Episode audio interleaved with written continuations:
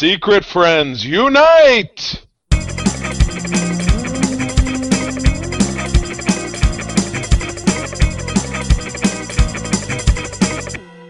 Welcome to the Secret Friends Unite podcast, episode three ninety-three. It's a palindrome. This is your guide to the geek side. And remember, as always, subscribe to all of our wonderful podcasts on our Secret Friends Unite network feed, where you get this lovely podcast, The Holocron Chronicles for all things Star Wars, the Code forty-seven for all things Star Trek, and Co-op Mode for all things video games. And also then, if you want to see us and see our wonderful backgrounds and the beautiful guests that we have on our show, uh, you can check out our YouTube page, subscribe, like, hit, leave a comment, and tell us your takes in the world of nerd. But with that, I'm your host, Todd Oxtra, joined by my wonderful co-host, Charlie Carden. I was, did you see, you were on a tear, but I was dancing. I dropped my microphone. I was doing all this stuff. I'm excited. What can I say? It's Sunday. It's uh, the end of the weekend. Uh, yeah, it's been good. It's supposed to start raining here in a minute. Oh, it, it's raining. Yeah, thunderstorms all day. So what a great day to be inside casting the pods. Good stuff.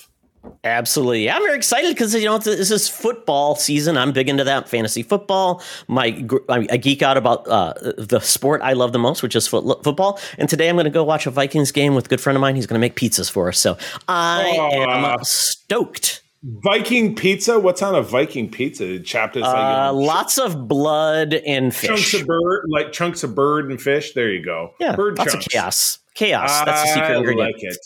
Chatos, yes, yes. as I like to call yes. it. But speaking of, speaking of Chatos, uh, we were talking a little bit in the in the pre-roll about this. Uh, this week's cover, uh, The Amazing Spider-Man three ninety-three, the finale of Shrieking, which was, uh, and again, because this ah! came out in, yeah, this came out in the summer of nineteen ninety-four. This is right after I got out of high school. I was still an active Uh, reader of The Amazing Spider-Man, uh, and drawn by Todd Oxtra favorite Mark Bagley. Uh, this is I'm trying to read the uh, inside the Spider-Man mis- the Spider-Man mystery deepens. It deepens in this finale. In the finale, shouldn't it be yes. resolved in the finale? Come well, on. Todd, Todd, you've been reading comics just like I have for, you know, forty years. You know, nothing ever gets resolved. It's a soap opera. Yeah, it's yeah, every. It's, yeah, yeah. it's, it's essentially not, two bits of story for like thirty right. bits of filler. Yeah, exactly correct. So yeah, but we've got, like you said, well, like you were saying when we were chatting, this is a fashion explosion. So we have three characters, central of which is Carrion. Uh, as as far as, you know, like Carrion, like rotting dead. He's a zombie. His touch kills things. Uh, he's back in this with, you know, a wacky costume. He's a character from the seventies from Peter Parker, the Spectacular Spider-Man. Uh, but in this, he's got, yeah, Todd, like you're saying, he's got the high weight, high waiter pants, though it looks like everybody's wearing spandex. So they're not really pants. They're, they're yoga pants. Yoga pants hiked up above what would be his belly button. He has no nipples because it's comics.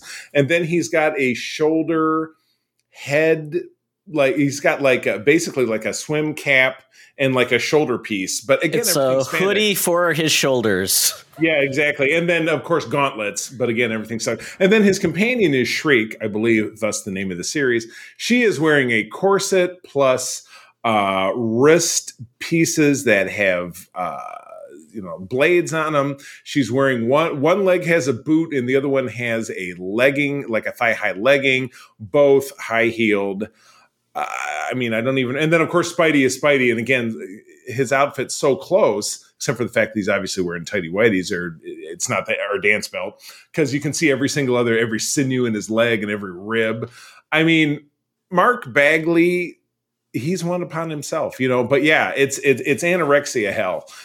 Everyone looks like Bruce Lee. Everyone looks like yeah. Bruce Lee's body, essentially. Every sinew, everything is there right. for your, you know. And then they have a waist that's essentially ten inches wide. So, right. Yeah. It's uh, everybody's it's, yeah, fit it's, and toit. Yeah. It's yeah. Everybody's everybody's toit like a tiger. There you go. Oh yes, my yes. goodness! Thank you, well, Austin Powers it, and Gold member. Yes, for exactly. That. Well, guess who else has managed to stay toit for one hundred twenty-two years? I am talking about our senior news correspondent, the lady who's got the dope on the street down at the corner of Hollywood and Vine. That would be Madam Web. Todd, let's go and see what she's got for us this week. Now it's time for Madam Web's Rumors and News. Take it away, boys. Thank you, Madam Web. as Charlie mentioned, uh, I believe all of Spider-Man's characters, Mark Bagley, uh, took from your pictures he found uh, in a wreck from a haunted house. He's like, who is this wonderful woman that has nary a uh, bit of uh, flesh on her bones? She must be the inspiration Fleshless. for all of my characters. Kind of like Alex Ross, you know, where he, he has people, he has dresses them up, and they he does kind of like the photorealistic right. painting. The same thing with that. So he has that constant yeah. picture of Madam Web, and he just puts a new face on Madam Web's body.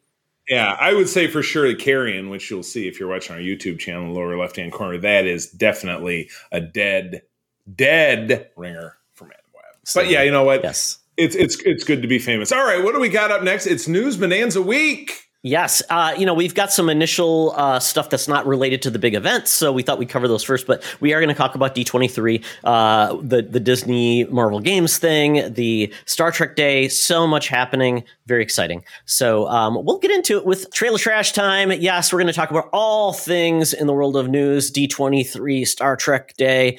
But we're going to start off with some just general trailers that came out for stuff we're excited about. Um, the first one, Charlie, we've been talking about this coming back, Quantum Leap.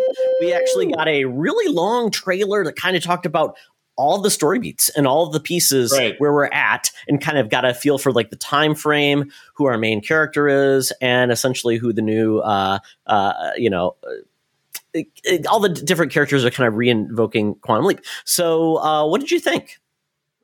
Um, I, I like the direction they're going with this, because it's such a mixed bag. If they just drag Scott Bakula back in and it's like, Sam's still doing stuff, then it has limited appeal. Um, and of course, Dean Stockwell has left us. So taking the core concept of the show and starting it, you know, and, and continuing that averse with new characters in a new situation, that I have to get the feeling that at some point that could be a season one cliffhanger that we'll get Scott Bakula back. I wouldn't be surprised at all. Um, and I like it that they're bringing back a heritage background character. That would be the character of Magic, who was in Sam's brother's platoon in Vietnam in nineteen seventy when Sam leapt into his own brother and ended up saving his brother's life, um, because that's who Sam, Sam leapt into, Magic. Um, so that that's going to be very cool. Magic is being played by Ernie Hudson, because obviously this is present day, and that was fifty-something years ago. Um, so th- I, I think this is great. I think taking it and then, you know, having an entirely new cast and making a little bit more modern day. I'm just I'm glad that they didn't just say, we're just going to pick up where we left off, but continuing in the averse and the concept of it, which you and I have both talked about when it comes to Quantum Leap, is very evergreen. You can sit down and knock that show out now, and it doesn't feel like, oh God, this was made in the eighties and it's so blah, because it's about him jumping through time. So the appearance of the show and the fact that it is really not effects driven makes it uh, timeless, in my opinion. Yeah, it's set in twenty twenty-two, which is funny because it's like, oh, yes, we don't have this technology now, but why not set it in modern times? That's perfectly well, I mean, fine. They, yeah. They didn't have that. But again, the original show, which came out in nineteen eighty-nine, was set in nineteen ninety-nine. And their portrayal of ten years in the future, where people had, like, women had sparkly, had earrings that blinked, you know, that was fashion then. People, uh, you know, uh, Admiral, you know, or Al Kelby, she, you know, he wore a tie, but it was just clear plastic. Mm-hmm. It was just, yeah. it was like weird little twist. It so, was the Back to the Future yeah. future. Yeah. It was. It absolutely was. So this is obviously not going to employ that. So that's good. That's the only part of it. And they spent such a small portion of the original show in the present of nineteen ninety-nine that it wasn't that big of a deal, though you did see Al's crazy suits and stuff um, yeah. from time to time. So anyway, yeah, this yeah. is great. So this comes on when that, this week? Is this out uh, the sixteenth? It's or? September nineteenth, so next Monday. So yeah. Oh, and okay, then, yeah, so essentially we've got Raymond Lee playing the lead, I mean, Ben Sung, and we are going to have more, like, this one's going to be different because it's going to basically be taking place uh, with the Quantum Leap project, plus also the antics back and forth in time. And then there's right. ultimately a love, tri- uh, basically a love story too, because Al is now a woman and they have a romance past, apparently. So that's going to add some intrigue. Oh my. To this. Yes. Really? How interesting. I like it. Should be cool. Um, next, uh, we have uh, what is sure to be a, a fiery lawsuit from whatever living Beatles there are. No, I'm just kidding. Won't be that at all. Well, no, we have a sequel to Knives Out, which was a great film from Ryan Johnson. I'm going to say twenty, oh, twenty nineteen, it says right here. Uh, a theatrical release, this sequel called Glass Onion is going to be a Netflix deal just before Christmas. Very, very Christmassy theme. This is really, to me, looks like a modern day um, Murder on the Nile, which was mm-hmm. just came out recently. I'm drawing a blank on the director who did Murder on the Nile. Somebody very famous. Help me out. Kenneth, Bra- Kenneth Branagh. There you go. Well, because he directed. Well, he directed and starred because yes. he was Poirot, who was the mm-hmm. uh, the detective in that. This seems phenomenally similar because again, this appears to this is a, on a riverboat kind of scenario. Then they end up in the jungle, so it's a murder mystery deal. But this is told with all the camp uh, that you would expect. I mean, the cast is second to none. Catherine Hahn, Edward Norton, Edward Norton, Dave Bautista, all the things that you see in this trailer. This looks like a delight, and again.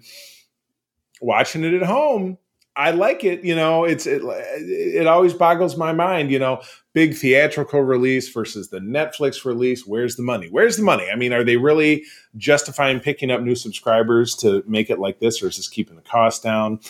Someday somebody will show me a mathematical model that that that makes it make sense. I don't know, but regardless, the trailer for this looks fantastic. Um, yeah, I'm looking forward to it. Looks like fun. Yeah, they're, they're, Netflix is going to be changing their model. You can just feel it. They're going to be adding ads yeah. to it, uh, which is coming soon. To, they're going to charge to. people who are leeching uh, off of the subscriptions.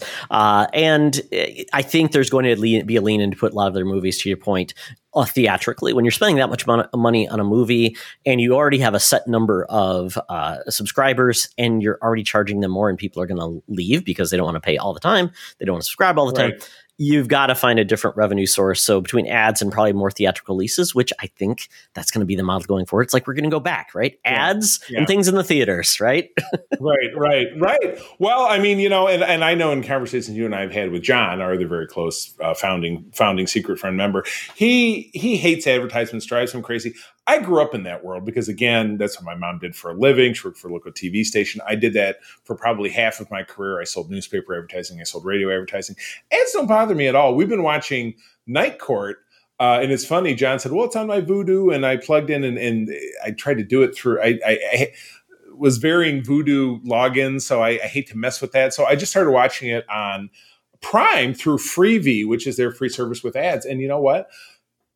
The thing with ads is ads are almost neutralized in this modern age when we're all looking at our phones anyway, where you can very easily just push the mute button on the side of your Roku and keep one side eye on it while you're still looking at your phone. It's it's almost it's almost immaterial, you know. So I would almost say I'm kind of fine with going back to an ad model with with most things if it's available. Why not save the money? Now I sound like you, Todd. What are you doing to me? What it's, are you doing to me? Well, it's You're crazy because to- when we were paying for cable, there were still ads. You know, the right. only thing that changed was like TiVo and D V Rs, which you could fast forward through ads. And now right. with V O D, V O D has unskippable ads to the most point. Right. Uh, when but you have still, that, yeah, the mute button, or you just do do do do do do. Yeah, but I will say there, there's a, there's a right way to do ads and there's a bad way to do ads. Now I'd say Hulu is one of the worst because you get ad, you get like f- almost four minutes of ads like every ten minutes. So it's like right. it really breaks up your show. I think they need right. to do like ads at the beginning, maybe one, maybe like thirty seconds of ads. And make them shorter and make them not repeat. I cannot manage an ad that repeats for the eighty-fifth time. That's just drives a you nuts. tough one. That's a tough one because we watch, we do still watch one local news station. Ironically enough, the station my mom worked for when I was growing up, Fox seventeen here in Grand Rapids. They do sometimes, I, I, nobody's at the button when it comes to their ads because they will show the same ad three or four times in a row, which is unforgivable. It's unforgivable. Mm-hmm. It's just nobody. It's just nobody's at the switch. So it's like that is just such an incredible turnoff because regular cable's not that way because there's somebody in the, I know from my own experience, somebody in the traffic department who schedules all those things and it's very by the button. So I don't know why it's to your point, like it should is be an Hulu algorithm yeah. that they can, yeah, they can yeah. figure it out, but it's got to change because, yeah, if you yeah. want people to accept ads again, then they have to be that right. way. Um, yeah, right. but having that option to, be, to pay yeah. or not to pay mm-hmm. is nice too. But if they're not charging you for it, they've got to make money some way. So I think that's the future. Right. It's going to be these hybrids, and yeah, it's yeah. like everybody else. Make well, money, and, and it's a matter, and, and, and it's a matter of choice. And Todd will just have to uh, pay attention to the comments on your cord cutter group because it's absolutely delicious. I don't save any money. You thought that I was going to save money on Corey? I, I think well, it's why, somebody. Why, why, why did you? Why did you think you were going to save money? I what think it's somebody is just a troll. They just put that in there like every three months just to get people to like. It's not the point. It's like I've seen this before. It's like deja vu all over again. Oh thank my! You. Thank God. you, Yogi, Yogi right. Berra.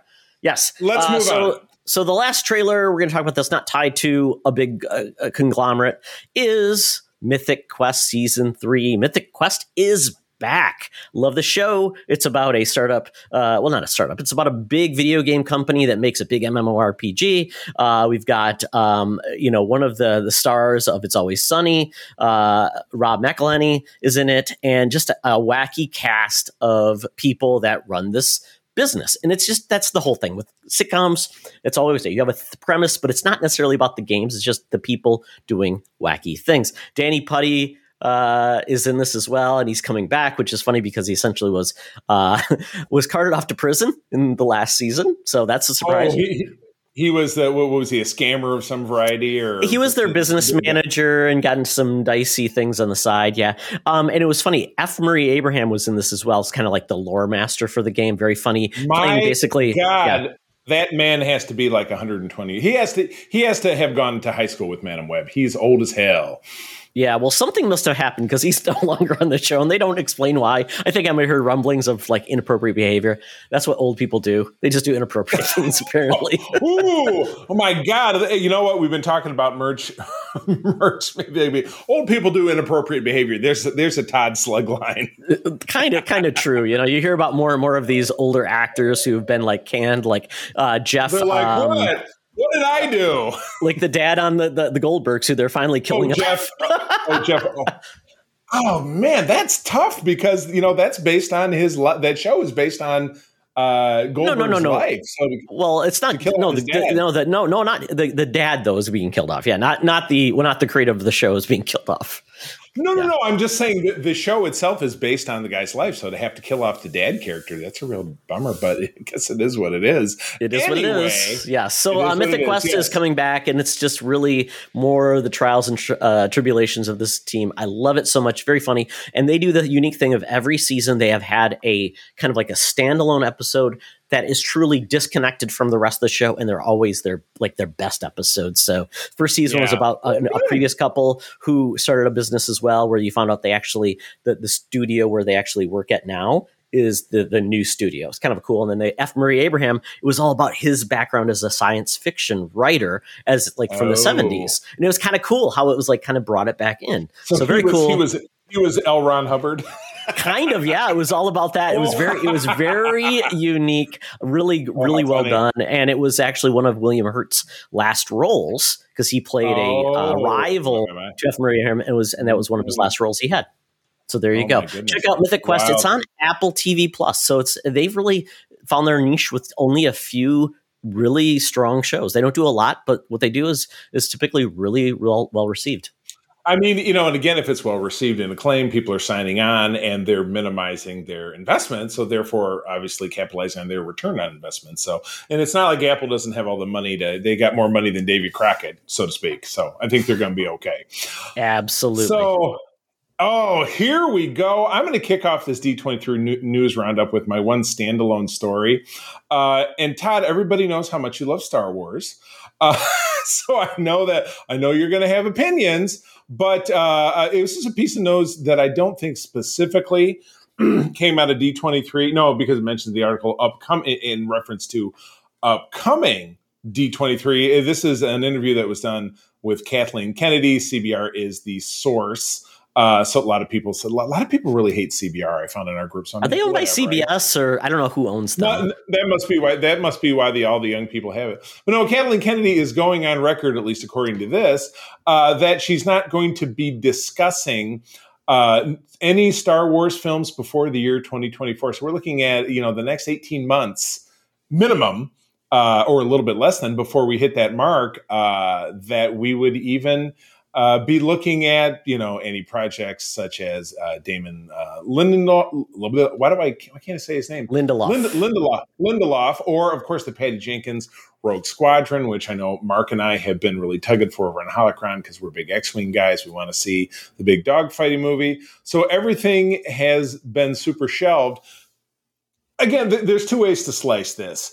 Um, let's keep in mind that we have been, you know, spoiled by the embarrassment of riches of Star Wars-related content since twenty fifteen.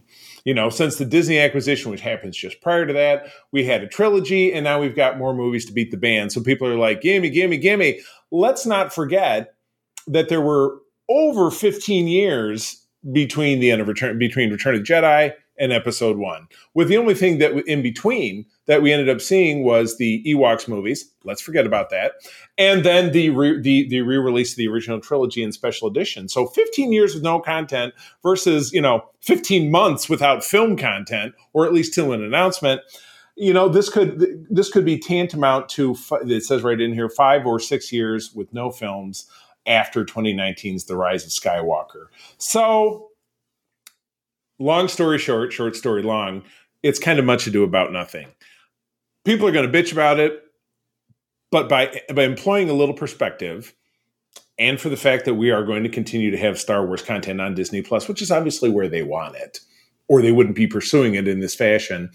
It's a drag. You, John, and I have all talked about how Star Wars belongs. Star Wars belongs on the big screen, and you and I talk about how Star Trek belongs on the small screen, and that, you know, and then when you start to make that paradigm shift and do it in the other direction, sometimes you don't get the best results. The J J films, some of the Star Wars content has not been great that have been the Disney Plus programs. So I think this is kind of nada. I don't know. I mean, Todd, you are more outspoken about Star Wars than most people I personally associate with. And obviously, as a part of this network, you and I have been doing this for a long time. So what's your take on this, Nick? Because you can't you can't shut me out, Charlie. That's the thing. Everybody else will be I like, know. You're out of my, you're on my list. You're out. You're out. You don't like Star Trek, you're, Star Wars, you're out. Yeah, right. Okay. What do you think? Bring it down well, for me. Well, just imagine, Charlie, if there was no Marvel movies for six years. Or four years, or three years. Wouldn't that but feel like still, but, what the what the f went wrong? Did something go right. horribly? We're we're God. losing essentially. God. You know, you can yeah. you, you can still say fuck. It's okay. Go ahead, say it. Say well, it. Well, no, because that's what Kathleen Kennedy would say, because she can't, because it would bring down Disney's value. Yes. Okay. Uh, so um, but, yeah, you're right. You're right. If you compare that, holy shit, because there have been Marvel movies. You know, Iron Man came out in two thousand eight. Then it was the Hulk, and then then there was a gap because they needed to. So in two thousand nine, there was no content. And then twenty ten, twenty eleven, da, da, da. So every year since twenty ten, there have been multiple Marvel films. Yeah. Correct? Yes, absolutely. Correct? I, th- I think we, met, did, we ended up, mi- no, we didn't even miss twenty twenty because they put out Black Widow. Black Widow, and then Shang-Chi came out too. Yeah. Yeah, so, right, exactly. Well, that yeah. was in twenty twenty-one. So yeah, so I think twenty twenty oh, was right. the only year was the only year between twenty ten and present yeah. day that there weren't yeah that there weren't films. So exactly. yeah, I, I'd have to double check that. But but yeah, you're right. If you if you hold it up against that lens and be like, no, Marvel films, we'll talk to you in six years. People would be pissing themselves because that's the bread and butter of the way people look at Marvel.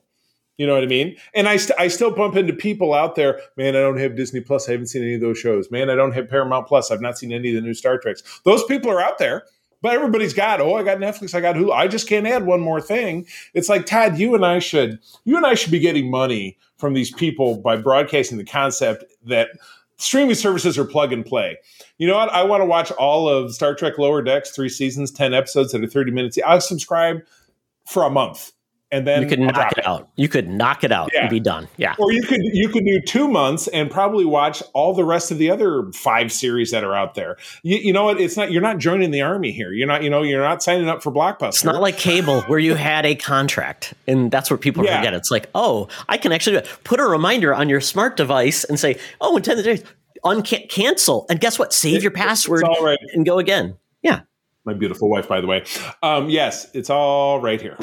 Yes, so I, so I it just right yeah, so, so something has so something has to be really wrong with Star Wars from a perspective of what they want to do in the movies to forego billions and billions of dollars of revenue. That's not something you do it because is. you like losing money. It it probably comes back to that. I think Kathleen Kennedy is gun shy to move things forward because it's essentially so, they've it's burrowed. So crazy though, yeah. Well, they yeah. burrowed into this this this time frame where it's like.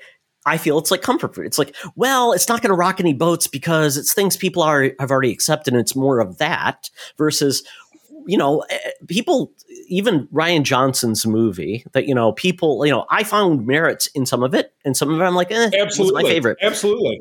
No, but, and that's what, and that's certainly what we talked about when we broke the movie yeah. down on Holocron. I agree. But I don't um, think he like, he didn't, he didn't like, you know, uh, destroy your childhood with that movie, yet people pushed back. And not, I, according, I don't know that, not, not according to you.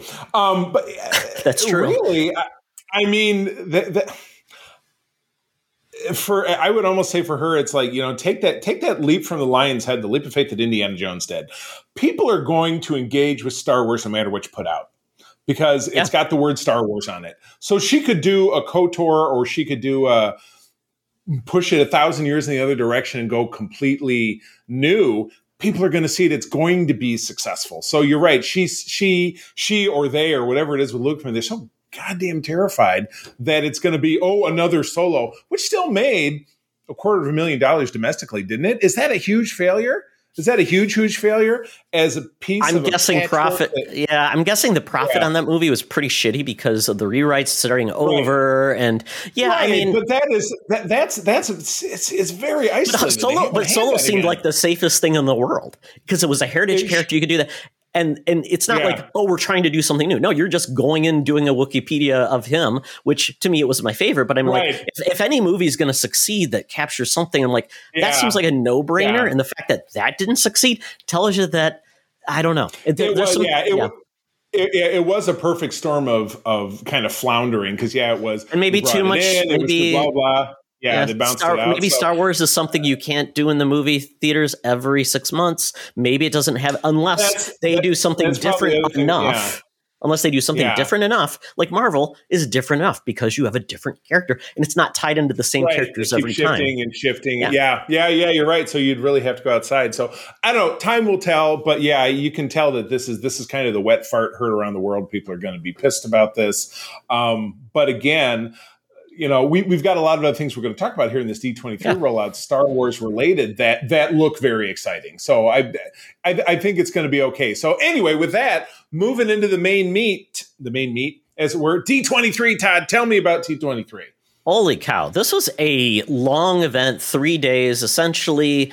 Um, it was covering everything Disney does. So if you think it's like National Geographic, it's Fox, it's uh, it's Marvel, it's Pixar, it's Disney Animation, it's it's their T V shows that aren't tied into the, the major stuff. So you got things all over the board. I mean, uh, and and um, they were like talking to artists. They had a panel about The Simpsons, Bob's Burgers. I mean, so there was something there for everybody, which I appreciate. That today, uh, Disney did its first games like uh, event, which was pretty cool, pretty cool. And just my big key, key takeaway from that is they are making a really cool game, Captain America tie, and this is a World War Two Captain America game with mm-hmm, the mm-hmm. with basically T'Challa's grandfather, who is the chieftain. So yeah, so he's in Wakanda, Wakanda during World War Two. Oh, that sounds awesome! God, that could be the basis for a show or a cartoon yeah. spinoff kind of thing. That would be amazing. Yeah, that's yeah. awesome. Yeah, so that's. I mean, cool. I keep. Yeah.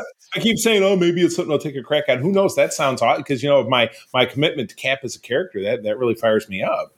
So that's pretty cool. All right. What we've got and, and what we agreed to prior to this is that we're going to try to blast through this list of trailers um, because we're going to publish them in the show notes. So this is one of those go watch it yourself kind of deal. But yeah, Todd, you made us a nice list. And so we're just going to kind of yay and nay this deal. Is that the big plan? Uh, yeah, I think so. I mean, uh, this is a small list because, well, one of the things I will say at Disney Plus, and you were like saying, hey, Oxtra, I turned in and I'm just seeing a panel of people talk with so- Raven Simone. I'm like, yeah, they're not yeah. broadcasting everything. No, yeah. It's very and much that, like that, D C C, and, where it's yeah, like, if you let me tell you that, yeah. yeah. That Raymond Simone panel was a quick turnout because April and I looked at each other and were like, "What?" And she was she was wearing uh, uh, like a swimmer's cap, so she looked was bold, that what it was? Bald. And yeah, or something. And then she painted the Disney, she painted the mouse ears on it. It was like, how quickly can we turn this off? Holy shit. But yeah, you're She's right. She's so like you Raven, said, Charlie. She's so Raven. She is so Raven. Like you said, but yeah, this is a, uh, what did you say? It was they throw scraps to the peasants. So it was the same thing. We saw, for example, the Mandalorian season three trailer, which people got to watch at Celebration, which was like two or three months ago.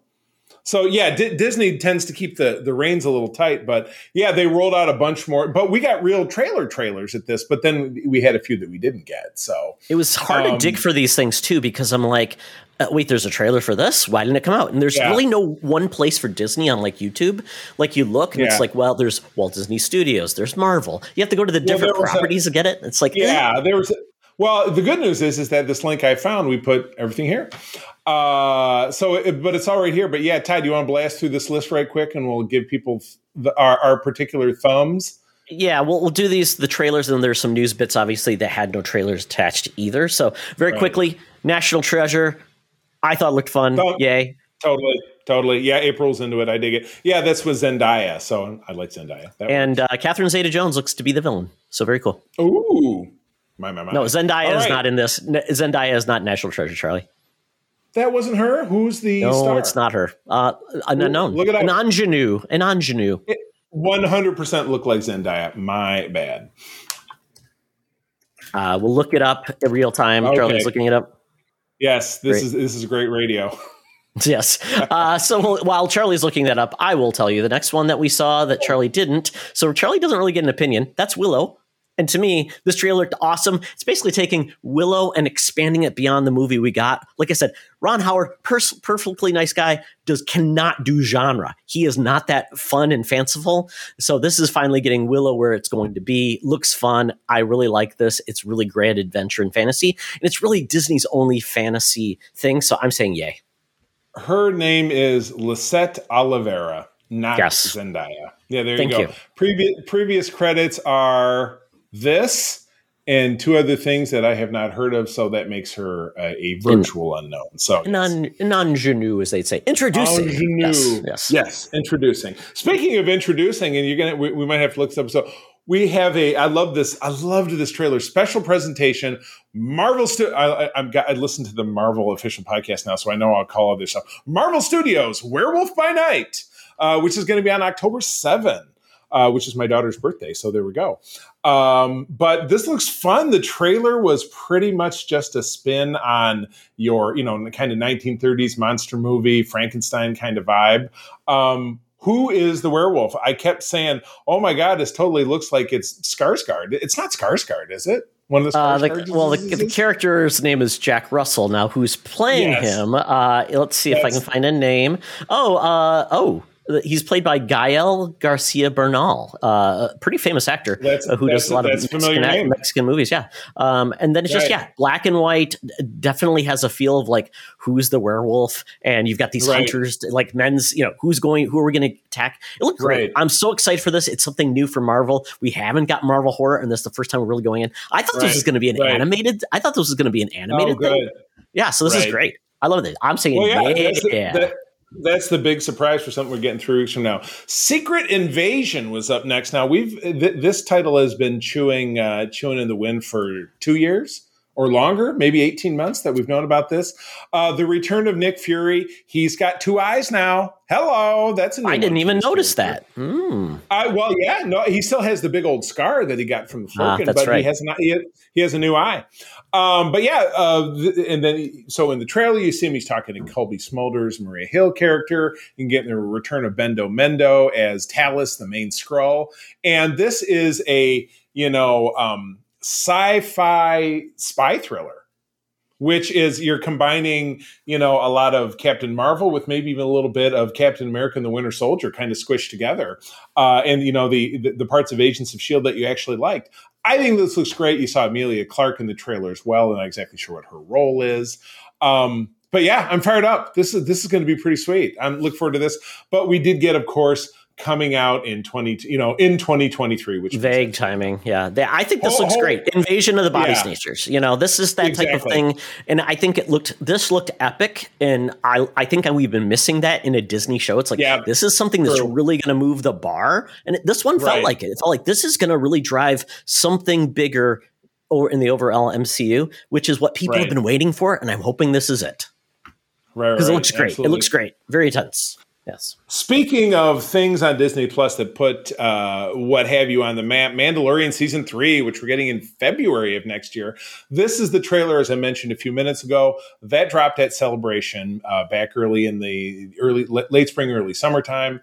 Um, I've watched, Todd, you and I were joking, I said, I've watched the scrambled version. Says, I like scrambled porn.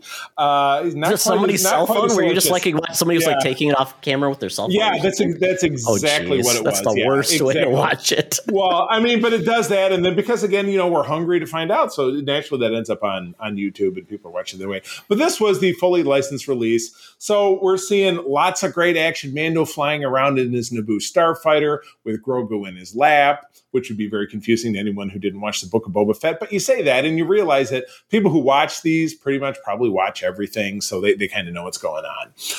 Um, but yeah, you, you're seeing, you're, we're seeing Mandalore for the first time in live action, you know, uh, and that that's where Bo-Katan has gone. And, you know, there's a civil war going on. And as I kind of anticipated when season two of Mandalorian ended, Mando's going to get involved because he's the leader of Mandalore. He's got the Darksaber, doesn't he? Uh, hopefully he learned how to use it and not just cut his, you know, cut, cut his leg off like he did in Book of Boba Fett. Ouch!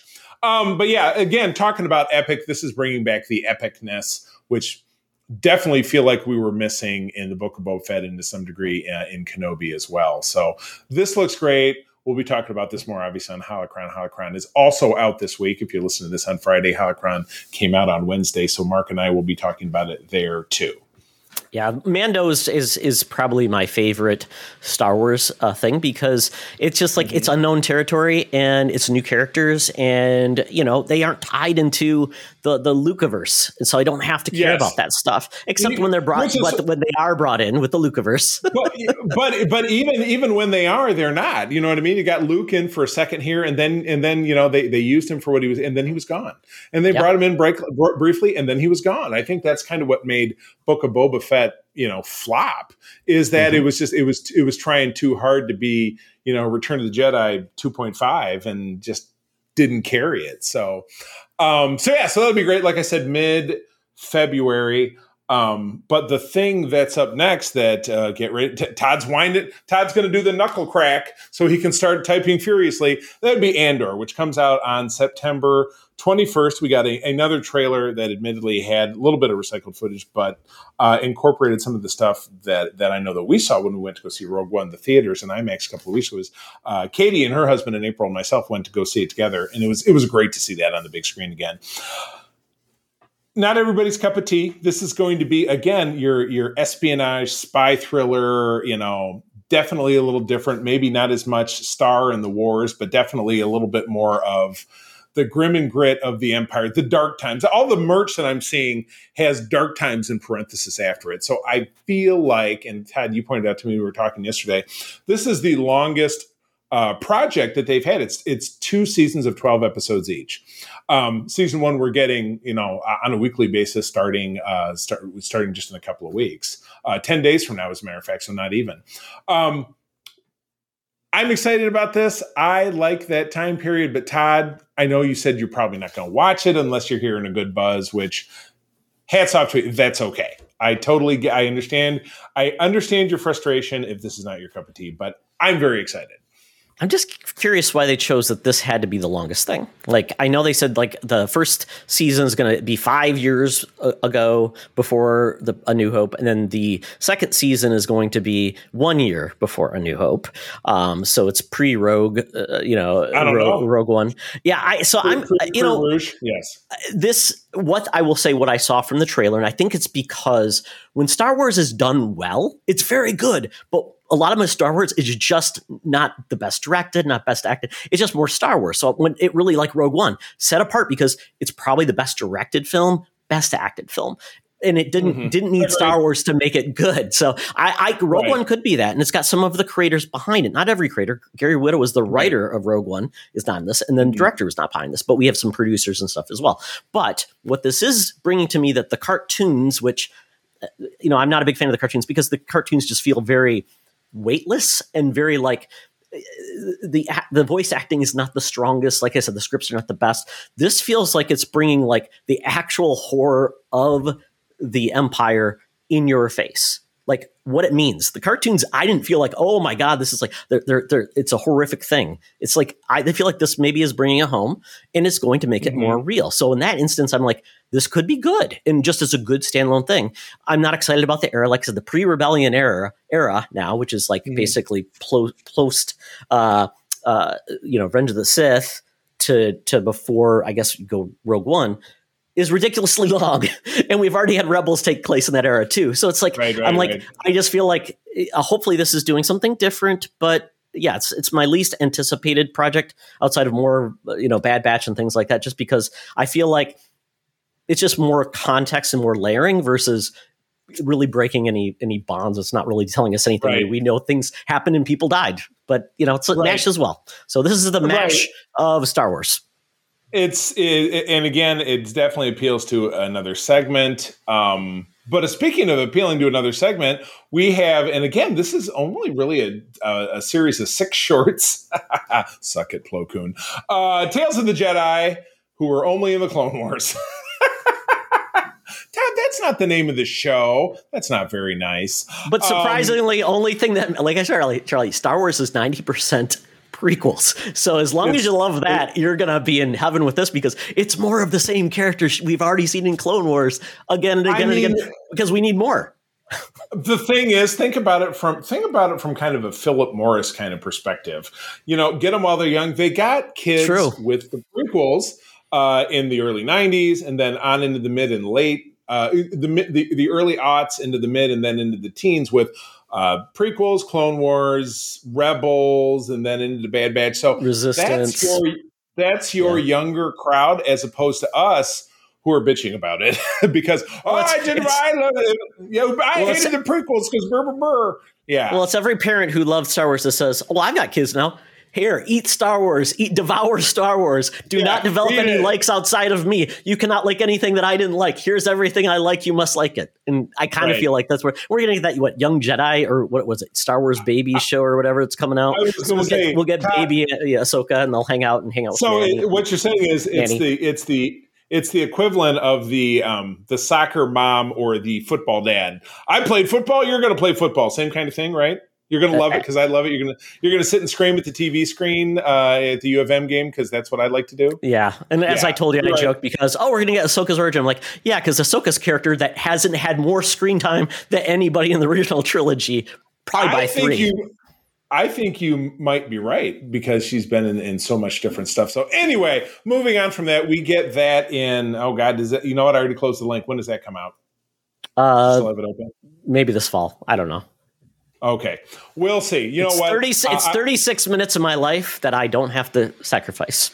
I hear you. Well, uh, and then just to wrap things up, moving away from D twenty-three, I'm going to touch on this very briefly because uh, by the time you've listened to this, you've probably already heard the super special, going to be published uh, early in the week, uh, Star Trek Day special. Last Thursday was the anniversary of Star Trek, fifty-six years since the program originally came out, but uh, it's now become an annual event. We tried to record a special last year, and I was trying to tell April this morning, like, we didn't publish it because there was something. Maybe maybe I did what Todd did last week, which was not hit the record button. Todd, are we recording right now? We are! I'm so glad! Whee! Uh, I'm going to really quickly blast through this because, again, I don't want to double it up. I'm just going to give you the headlines. The big stuff we got, third and final season of Star Trek Picard drops on February sixteenth of twenty-three. We got a new trailer. Looks spectacular. First photo Photos of season five of Discovery, which we will probably get, you know, again, everything with Star Trek has become annual. So Discovery came before Picard. So I almost feel like we might get this. And again, they're down to a ten episode season as opposed to sixteen. That was a contractual deal with C B S. Now they've fallen into the, the pattern of ten. So we might get this in January. I'm not sure. Uh, Will Wheaton returns uh, to online Star Trek. Couldn't care less. Not a huge fan of Will Wheaton's, even though I met the guy. He's very pleasant in person, but his online, his uh, his on-screen persona drives me insane. Uh, a peek at the upcoming uh, back end of Lower Decks with a sequel to the season one holodeck episode Veritas, which Todd even you would find amusing. Um, but the, to me, the big, big news, the thing I've been bitching about nonstop is a return to Star Trek Prodigy, which is going to happen on October twenty-seventh, so about six weeks from now. And we get, they showed a great clip, we get double Janeway. We have hologram Janeway is going to meet real Janeway, because the real Janeway and her crew finally tracked down the Prodigy. Um, so that looks fun. Todd, did you ever see the rest of that show? Or any of that no, show? No. I, I watched the first, I guess it would be, what, the first two episodes? I'm like, okay. Yeah. It's yeah, fine. It's, it, I think in a lot of ways, unless you're a diehard, it's tough to get fired up about that kind of animated stuff. So I, I, I get you.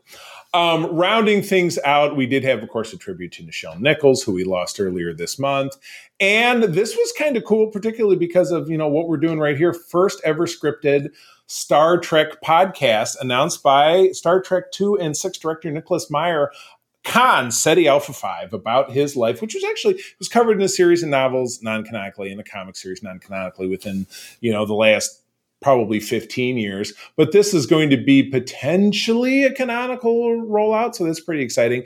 And the the return of the Star Trek Pod Directive podcast, which I love. That's Tony Newsom and Paula Tompkins, who hosted Star Trek Day. And then this is this is a nugget I'm super excited about. We're just hearing more and more about uh, Star Trek Strange New Worlds. Uh, this was really the hell out of nowhere. The new chief engineer of the Enterprise under Captain Pike is going to be portrayed by Carol Kane, veteran comedic actor going all the way back to the nineteen seventies, where she starred in a show with Christopher Lloyd, another Star Trek alum, uh, in Taxi. So it's like, I just, in a thousand years, I couldn't come up with this. Um, Pretty exciting. Todd, I know that you didn't really tune into the, it, first of all, it was the middle of a work day, so I understand, but some of it, the actual presentation was kind of weird. Oh my God. It new, was, like, it was like somebody's like, like regional con. It's like, hey, these people are showing yeah. up. Let's put them on stage. And they're like, the director of uh, the, the, the Wrath of Khan. Here he is. Like, what camera am I supposed to look at? It was like, it was very much like, yeah. Hmm. And they they had they had Reggie Watts up there from James Corden. That was that was real, bad, real oddball. I just I didn't care for it. But you why know did what? they need Again, him doing beats? And yeah, I didn't, didn't I have, make it sense. I, and it's not like it was very Star Trek either. So you know what? You take the good, you take the bad. We got some great um, we got some great. Uh, content reveals out of it, so I'm very excited about it. But again, look for I'm look for a fuller breakdown if you if you hopefully if you subscribe to our network feed, you have already gotten our special episode all about it. So we will talk more about it on that show. So please tune in. Yeah, it was um, you know, I mean, it, it, with Star Trek, they didn't announce anything like new new except for like you said, the yeah, audio that, drama that they're doing. That, yeah, that, yeah, that was what was. And they didn't really do it. Like, they did the video game thing. They didn't talk about comics really. They didn't talk about merch. You know, like like yeah. like things like that. Which you know, you maybe have to do that because this had like, it was funny because D twenty-three and this are both following San Diego Comic-Con and they both had a big presence there. So it's like, is it too close? It was it just did they? I mean, there's more Star Trek events than there has been in like how many years? And it's like because we have. Of all of those Star Trek, what is it, Star Trek Experience, or what? What is that one event they do, Charlie? The big one, the the the convention. And you're muted. Oh, I have no idea how that happened. Uh, yeah, Star Trek Las Vegas, and then uh, there there was the Mission Chicago that April and I went to. There's another one coming up. So yeah, there's there, there's a lot of buzz. But yeah, you're right. It seems like there's always more to share. Um, but with Picard ending. It seems like something is going to step up to fill in that space, so they're going to reveal it. Has to be, that, so, yeah. And I yeah, hope Picard's be. trailer, the show is better. Than, is you know the trailer doesn't exceed oh, the show because right. two seasons have not been good, and they're really relying on like the nostalgia. And maybe this is the one that finally get it right, but this does feel like Next Generation right. uh, is is back together. Right. Well, in the essentially pushing off, I didn't so much mind Picard season one. Season two was a train wreck. I mean, you heard Katie and I talk about and Peter talk about it, um, talk about our disdain for it quite fully. So hoping uh, for that they're going to go out with a bang instead of a whimper. So we shall see. But speaking of going out, we are going out of this deal. That's right. The news is over. Uh, it's time to get out the app, flag down that gypsy cab to get us to Skugtown, down to Nastyville. That's right. We're going to the Geek Easy. So let's go. Talk nerdy to me. Talk nerdy to me. We're sitting in the Geek Easy, cover band's playing, drinks are poured, and we are ready to get our nerd on. Well, Charlie, uh, Cobra Kai came out uh, like forty-eight hours ago, and somehow you've already watched the whole thing. I mean, that's what's so crazy. There's ten episodes. They're twenty-two minutes each. When you work from home and you're like, well, you know, we're taking lunch. We get up early, so we watched a couple. We watched a couple at lunch. You know, didn't have plans. I, you know, we had, I had plans Friday night, but then I came home, we watched some more, and then we wrapped it up on Saturday morning. It's just, it's that easy. It's very bite-sized because in its own way, it's a, I'm not going to say a sitcom because um, there's not a ton of comedy. But it's a, there's, soap, there's a, it's a soap opera with punching. It's a soap opera with punching. Yeah, I do. I thought it was very fun. Of course, cliffhanger at the end. I'm not spoiling anything for you that because they've done that so far. Um, Johnny is great. Uh, you're seeing a little bit more of the dark side of Daniel in this season. Um, but again, every episode has a punch up. They find about, oh man, it's at uh, uh, seventeen minutes and twenty-two seconds. We got to get in that punch up. Um, it was great. Very enjoyable. Todd, you've seen one of them, I'm guessing? Three. I've watched three. Yeah. Three. Ooh. All right. So what, what, so what do you think so far comparatively? So this is season five, because this is yeah. series no, kind of weird. It started at- Yeah, no, season four. This is yeah. season four, I believe. Yeah, yeah. Um, so I, I've really okay. enjoyed it so far. I mean, and to your point, I mean, some, and it's great because some of the storylines they wrapped up pretty quick. Like Daniel's right. journey to meet his dad, that wraps up. Uh, that's done. Oh, to uh, Miguel, Miguel. Yeah, Dan, yeah. Dan, Daniel, yeah, yes, Miguel. Sorry, yeah. Miguel, you know, yeah, he is, and then we're wrapping up. So we have some new storylines, you know, with potential baby. We've got maybe another rival showing up uh, that right. isn't really a rival. I, I've really, right. you know, the subterfuge. It's just, it is like a soap opera. It is very much like so thick with just like, you know, just drama and yeah, th- there's not a lot of like fun as much because it seems like everything is like right. dire and everybody's it crying. Is, yeah, it, and, yeah. Well, it, it, it is very dark, but you know, it's one of these just just like a sitcom, you know, where you can wrap things for ten episode arc.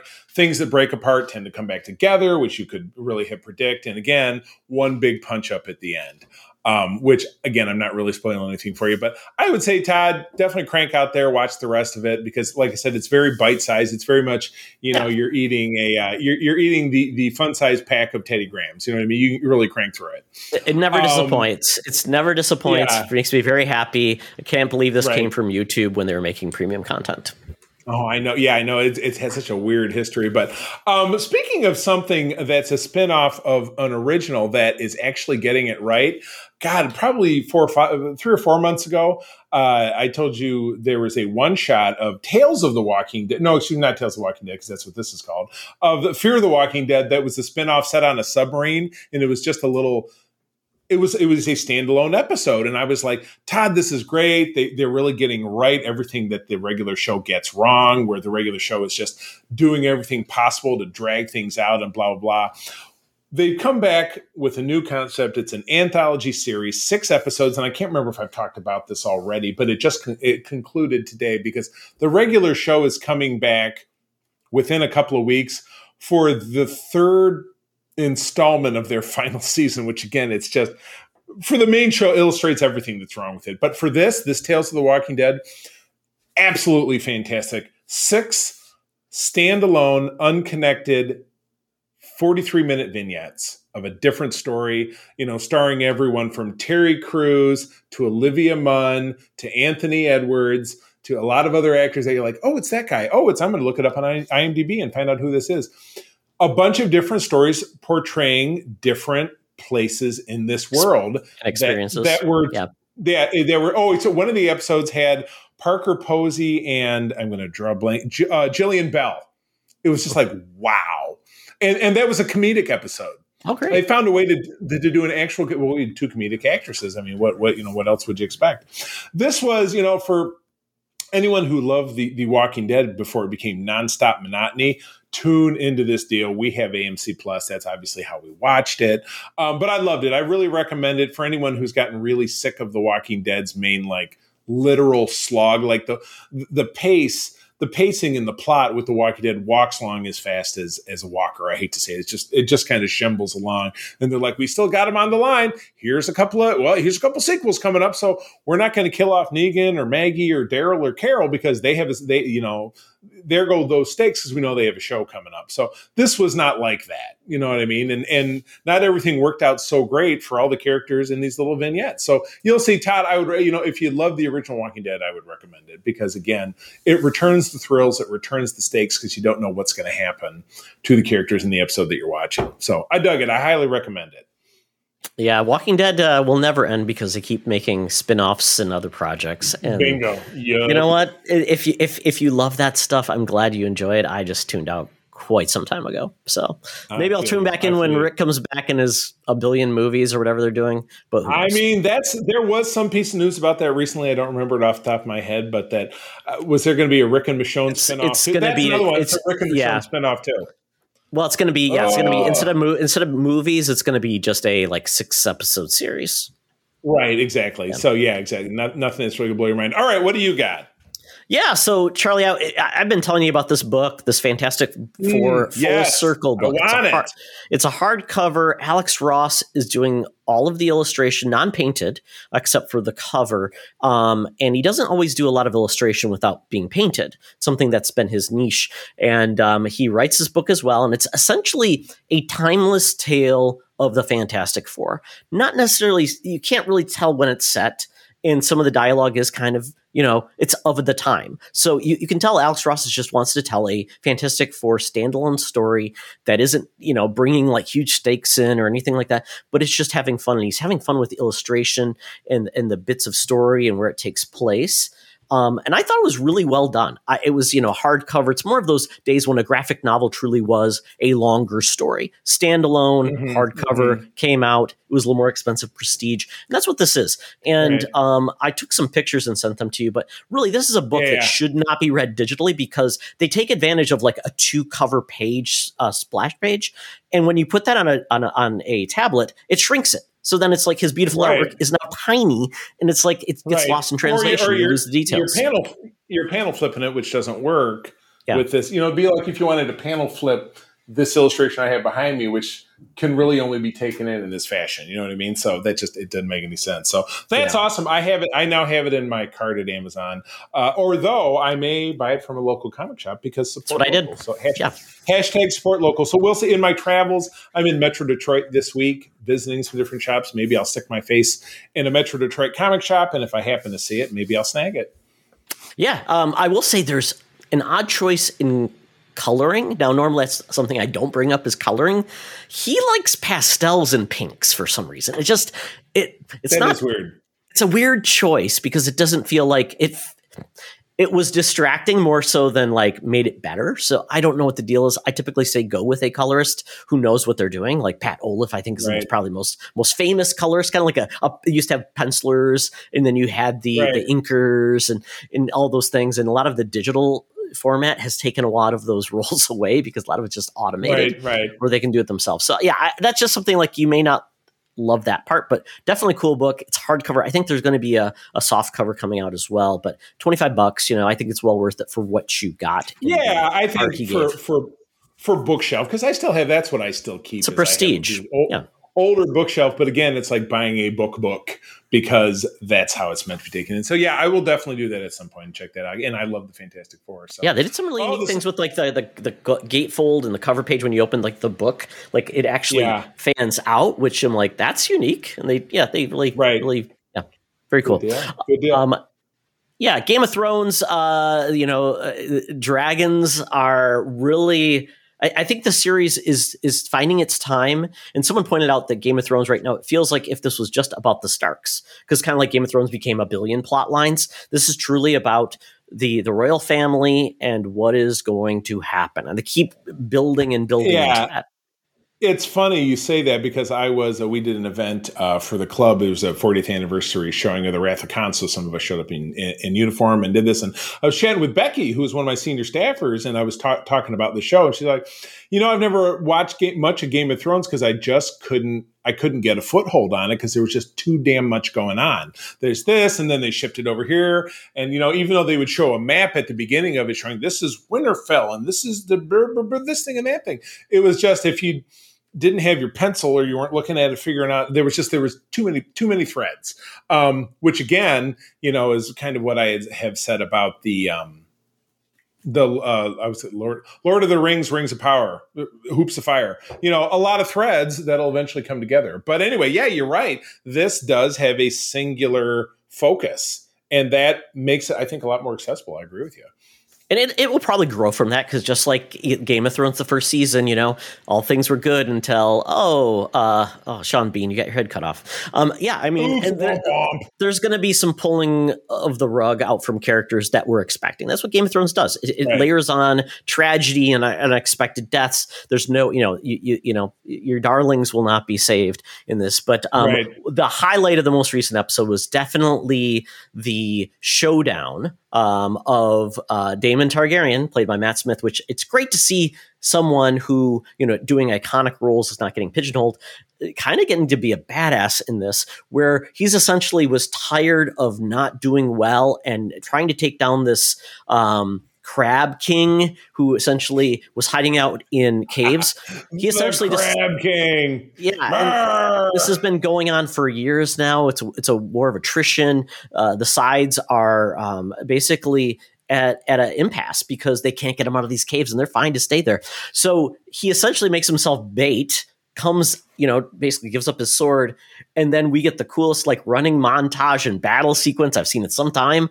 And man, it is epic, and it's really cool. And I'm like, that was really needed, I think, in a show where you haven't got, you know, big moments like that. And it was kind of nice right. to have. And that's what Game of Thrones is known, like every so often you get like a big, you know, uh, set piece where something big happens. And I felt like that didn't disappoint me this week. We'll see how this goes, because obviously it's, once again, a lot of uh, political intrigue and challenges, right, but right. really enjoying this so far. And I think it's uh, one of the few show where actually more people showed up for the, the second episode than the first. And that rarely happens. Wow. Right, right, right, right. Yeah, that actually catch, that actually caught a following, and people are like, "Well, I'm just." They're gonna, it's like you are with Andor. You're going to listen for the buzz, and if the bu- you know, and if the buzz pans out, then you may appear.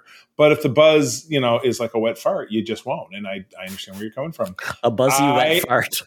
Bu- oh God! Oh, new merch opportunity, Katie. I hope you're listening. Buzzy wet fart. Yes, well, that is it for the news this week. We had a lot. We didn't get to everything, and we'll probably talk about more of it next week when we come back on the show. But with that, we're going to check in with our mutants and to entertain them with a game we go to in the Thunderdome. Welcome to another edition of Thunderdome! Thank you, Tina. We're sitting in the Thunderdome where the mutants have been gathered for a topic or a game to be entertained. And this week, we're talking the fall T V preview. And it's funny because back in the day, you got your T V guide and they would talk about the C B S, Fox, all of those whoa, four whoa, networks. Whoa, whoa, whoa. Not back in the day, because as you know, I was just at my mother's house in Maryland. And guess who still gets printed magazine format T V guide so that she knows what shows there, on. I love. Well, there's no um, guide anymore, is there? Because they don't even like have tell you like the channel. No, it's, and it, yeah. it's like it's like eighty percent articles. Yeah. And then it's it's twenty percent grids. So you're right. It's not it's not, you know, Frank Costanza back in the day with his little digest size, you know, collecting them all. And then this, uh, I bet I need my readers to even look at those. I would have, I would have no way to read it. Um, yeah. But yeah, but now it's now it's all here with that, you know, T V Time app that I even got April to install. Because she kept saying, when is such and such coming back on? I said, just do this app that Oxford made me do, and then you'll have it too. So there yeah, you go. Yeah. So, uh, but now, I mean, now it's not even just networks. It's it's streaming everything T V. So right. it's really hard to keep right. track, to your point. So I, you know, th- there's some great uh, websites that actually track premieres and things like that, which I really like. Um, mm-hmm. So I just kind of broke this down, kind of did a little bit of work to get us where we needed to be. So we'll go through these very nice, quickly. Nice. Yeah. So Charlie, uh, we're obviously already in September, so we won't get the beginning of everything. But Wednesday, September fourteenth, we have Handmaid's, Handmaid's Ooh, Tale Season five. Yes. I don't know how many very more seasons exciting. Are left, but it's on Hulu. I, I don't either. This is the this is April's favorite show. Um, by the time you're listening to this, this has already come out. So I'm highly anticipated. Very, very excited. Uh, Thursday, also this week, Thursday, September fifteenth, Vampire D- Academy is on, what's the name of that network, Todd? I'm not allowed to say it. Peacock. Yes. Oh, Todd! What the hell, what the hell is Vampire Academy? It's a it's, a it's based on a book. There was a movie, and then this is now the T V series. It's probably going to be lots of teen anguish with vampires, but you know, some people may oh like it. Oh my god! Yeah. I get Todd. What the and on Friday uh, day this comes yeah, out. Yeah, Friday, Los, September sixteenth. Los, yeah, what is this? Los uh, Spookies is this is this weird show with Fred Armisen where it's essentially a Spanish language like vignettes of horror stories, which I found was very odd and weird. I watched the first one. It's just very, it, but it's all in Spanish, so you have to watch it in subtitles oh. or you will be missing out. But it's very unique, very funny. It's Fred Armisen, so you know it's spooky oh stories God. with Spanish. Yeah. Um. Oh then Charlie, we already God. talked about Quantum Leap on September nineteenth. Yep. Yeah. On, and then on, uh, on the, the actual Peacock, and then yes, Andor is on the twenty-first streaming on Disney Plus. Um. And then. Uh, Now, the, oh, the months, the monster. Oh, this is the Munsters, which we talked about, but it's not the Addams Family that we talked about. Isn't this? Isn't this Munsters? I thought this is this the Rob Zombies. Is it a show? Yes, it's going to be on Netflix. It's a movie, oh and it's God. going to be on it Netflix. So, so we get oh, to watch okay. the Munsters, Charlie. We don't have to pay for it. I know. No, you confuse me because we're talking about T V. But yes, it's a movie that's on T V. I'm so confused. Okay, never mind. Yeah, it's the blurring no, of then, edges, Charlie. It's the blurring yes. of edges. It is Very truly, blurred. yeah, we, we don't know what's happening. But then September twenty-ninth, we have two things coming out. There's a Looney Tunes Cartoons Halloween special, which should be fun because the Looney Tunes show on H B O Max is actually really well done. Uh, they actually take us to embrace what they are. And then we've got, uh, apparently, I'm, I'm in a T V show, So Help Me Todd Woo! is on. Yes. How did you do it? What What's it about? No clue. Todd helping people. Yes, Todd helping people. I like it. Well, guess what? For every woman in your life that you know that's in our age demographic, Hocus Pocus two comes out on Disney Plus on September thirtieth. Uh, sit down, shut up, and watch it with your wife, girlfriend, mother, or whatever, because uh, it'll score you big points. So that should be good. Original cast is returning. Don't know anything about the plot, but I'm sure it will be endearing in its own fashion. Yeah. And then uh, we've got uh, one of the, you know, Amazon and Netflix are making like just standalone movies now. And this one looked charming. It's called My Best Friend's Exorcism. It's on Amazon Prime Aww. on September thirtieth. So it might be a movie we check out for Spooktober. Uh, spooked, sh- Spooktober, Shocktober? Oh, spook, uh, spook, spook, spook, Spooktember, which would be uh, in September. Shocktober is Ooh. October. I'll give you Spooktember. That one that one passes the passes the sniff test. All right, we're in October already. Uh, Interview with the Vampire, which I assume is going to be based on uh, Anne Rice's novel. I don't know if it was a series. Certainly I'm familiar with it. It was a series, two. yeah. You actually spelled vampire with an extra I, so I'm impressed. Um, that's over on A M C Plus, so streaming. Now, when you say A M C Plus, does that mean it's also on A M C? Oh, it'd be also on A M C, it, but it's this a, plus, yeah, it's it's just available at earlier, past, yeah, earlier uh, that same day. Uh, speaking yeah. of that same day, it's the fourteenth installment of the final season of the Walking Dead, which is season eleven, uh, fall premiere. This is potentially the the end of it, I guess, before they go off into spinoffs.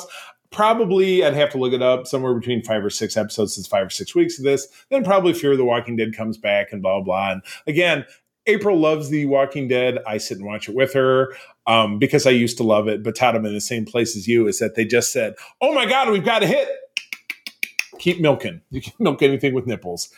We call it The Walking Dead. Yeah, yeah, um, exactly. If you enjoy uh, making nipples give milk until they go dry, you can watch that. Or if you want something new, uh, Monday, October third, we're getting a Sinister Halloween Scary Opposites Solar special. So Solar Opposites is a animated series by the Rick and Morty guys. Yeah, yeah, yeah. So we're getting okay, a Halloween okay. special. So I love it when, when shows do Halloween specials. So this could be fun. I could oh. be a one-off that I'd watch. You know who's on Solar Opposites? Because I just it was uh, Jack Quaid, who's Boimler on Lord X. Oh, very there nice. You go. That, that's that's a name I know. Uh, Wednesday, October fifth, we get season two of Chucky, which again I've not. I would probably tune in, but again, it's on Sci-Fi. It's on Peacock like, oh. now. Everything okay. N B C Universal okay, stuff goes good. to Peacock, which is nice. All right, that's that's different because again, if you're like not just like oh, it's another service, even it's just it's another app. That's the issue because again, April and I have to say, what are we going to watch? And we pull up our main screen on Roku, and it's the first couple of rows. It's like, oh, we haven't met a Showtime in a while, and then we might stumble on something. So um, both that and then Reginald the Vampire is also on Sci-Fi same day. Don't know anything about that. Todd. It's uh, based on a book called Fat Vampire. It's about a uh, kid who's a little overweight, very unpopular, who turns into a vampire, and he's like disappointed to find out that's how he's going to be for the rest of his vampire life. So, and, it's, and, and Ned from uh, who's uh, – um, was in the uh, Spider-Man movies that came out. Uh, he's playing Reginald. Oh, Jacob uh, Bestillion or something. I don't know. His, his first yeah. name is Jacob. There you Filipino go. Kid. All yeah, right. Filipino kid. Yep. Filipino, yeah, yeah. All right. What do you, all right. What do we got? Friday, October seventh. So, yeah. So Friday, October seventh, we're getting to, you know, spooky season. So we have The Midnight Club. This is on Netflix. This is by the guy who did, um, oh, what's the, not the House on Haunting Hill. Is that what he did? Mike, uh, ranking his name, uh, did, um, God, what are those Netflix scary shows that people really like? Uh, oh, I know the one you're talking about. We always do our homework here, by the way. Guys. Mike Finnegan. No. Is that what his name is? No. Uh, Mike Smith Johnsonsville? I don't know. I, but anyway, so what's this one about? Yeah, so that one is essentially a uh, it's a series that's set into uh, a library that's haunted. In basically, you have the ghosts of kids telling stories. So this one should be pretty good. I think it's based on a book series, um, and hopefully this is not going to be as terrifying as his other series, but I, I like these. I mean, they're they're they're good to watch. I may just watch one of them, but still, it's like something to experience, and maybe it'll grab me. Uh, kind of like American Horror Story. It's like kind of like a, a series like that. Fantastic. And then we also have uh, The Return of Hellraiser. Great film. It was a film series, I think, starting in the late eighties.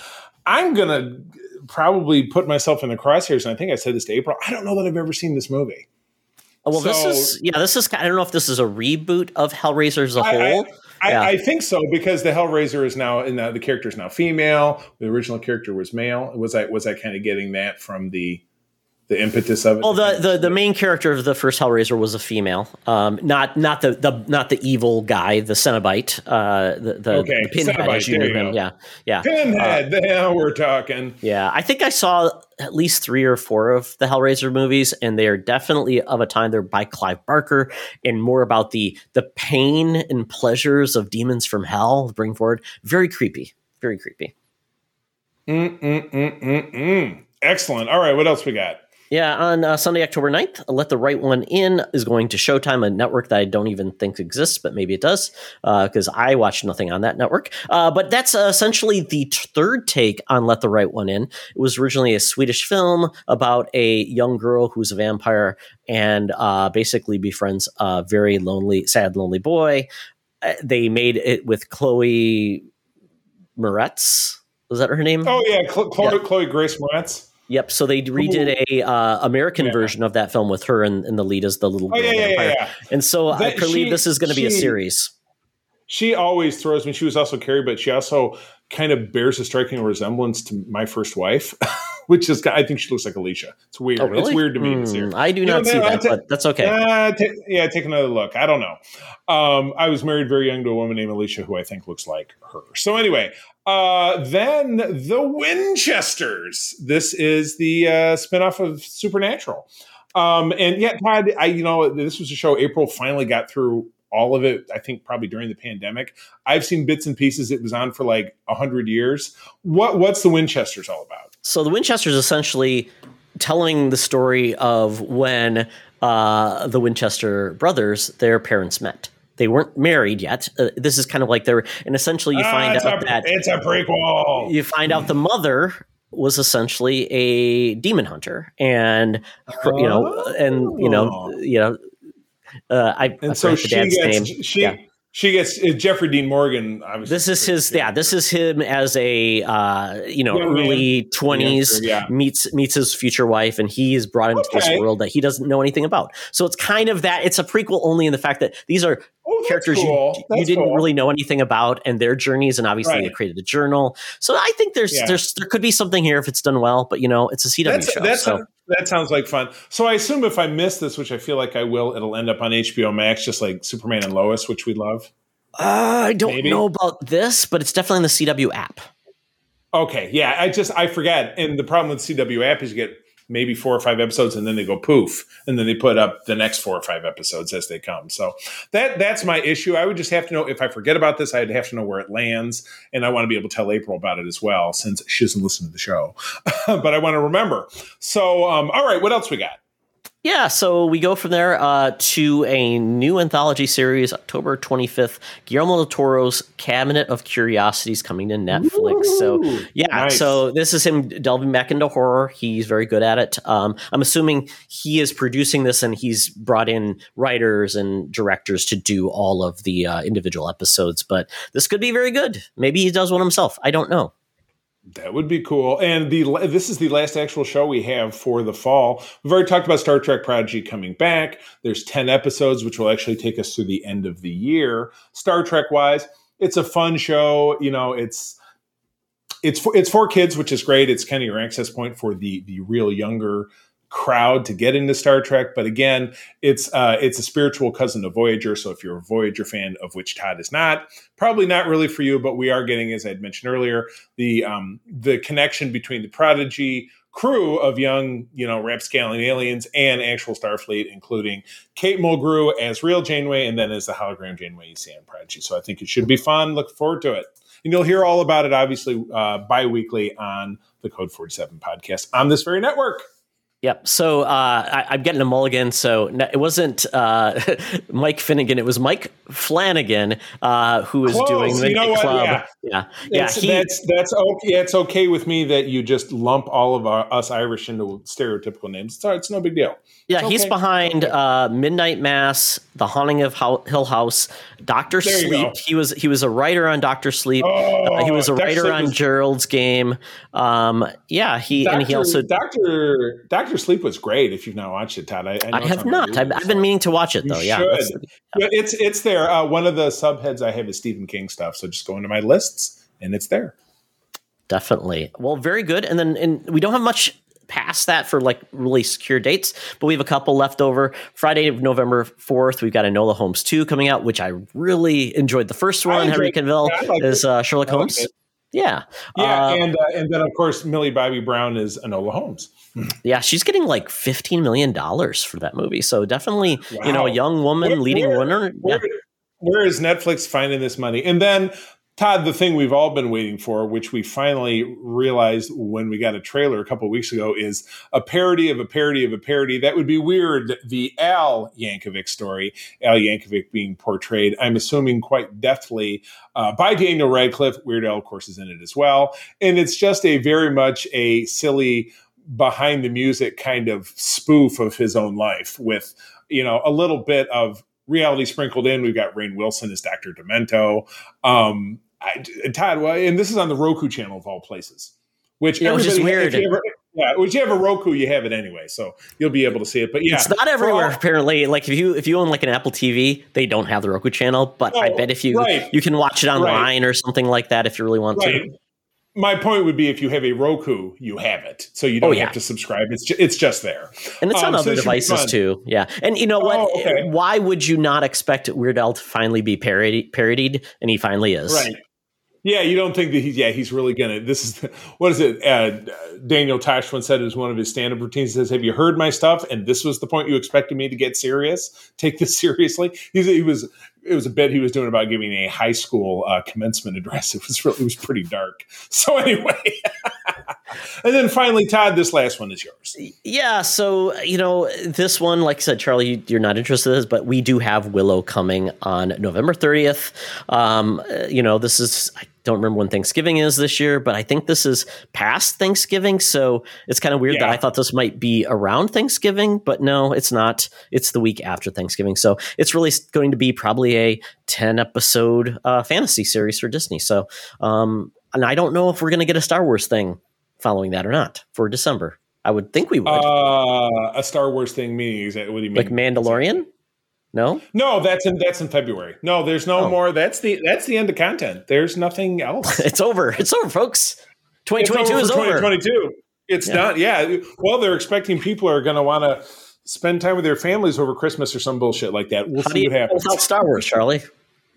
Yeah, guy, you're right. And time's passed, but it's it's been a long time. So yeah, no, we don't. Well, no, we we we have ongoing Star Wars content because we have Andor will be on. So there you go. Uh, it'll, be over by, it'll be over by then, I would think, right? twelve, twelve weeks. So Just but about. three, but three episodes are dropping at once. Ah, you're right. It might be, yeah, because they pushed bad. They pushed Bad Batch in the first quarter. It's January fourth. Um, Bad Batch so yeah, is not right. back back. No, it will be. No, that was another piece of the news from D twenty-three that's getting pushed into January. So yeah, my my my. I guess they're really. They're, I guess December is just hands off there. Man, you think it's not a good time? It's to all things Avatar. Oh no. Yep. No, Avatar Babies. No, no, Avatar no. Babies no. will be debuting in December. Watch for it, folks. Oh, my God. Please, no. Oh, my God. And with that, that is the show. Uh, Todd, where do people find you out there in the webs of Intra? Uh, you can follow me on Twitter at T Oxtra. Just having a good time talking probably about the misery of my fantasy football team. So watch for that. And also just, uh, yeah, enjoying the things of video games and nerd.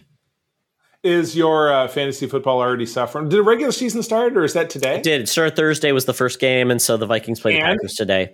Uh, yeah. it, it was a the Super Bowl champions lost their first game, and I had running back, and he pooped the bed. Um, Vikings Packers, is that going to be a bloodbath? Because the Packers are the Packers, right? Uh, they've got some key injuries, but I'm gonna try to yeah. enjoy it. That's a uh, and that's a big regional rivalry for you guys. Definitely you know is. Minnesota people love Wisconsin. Uh, you can find me over on Twitter at the C three. Spell it out. That's pretty much my handle at Instagram, TikTok, blah blah, other places. Uh, my lovely wife April and I do run the U S S Grant Petoskey, the preeminent Michigan chapter of the Star Trek Starfleet International Fan Club. You can find us at that website and at. Uh, socials all over the place. I also try to populate our Secret Friends Unite Facebook page with news and content uh, for your entertainment as I can. Uh, so as always, friends, I'm going to tell you thank you for joining us. Um, sharing is caring, and keep on trucking. Be the hero, not the villain. In a truck. This podcast is part of the Secret Friends Unite podcasting network. Visit secret friends unite dot com for more great shows, articles, news, reviews, and more. Secret Friends Unite podcasts are available on Apple, Google, Spotify, and other podcast services around the world. If you'd like to be part of the conversation, you can join us on Facebook or our new Discord server, or follow at secret friends u on Twitter.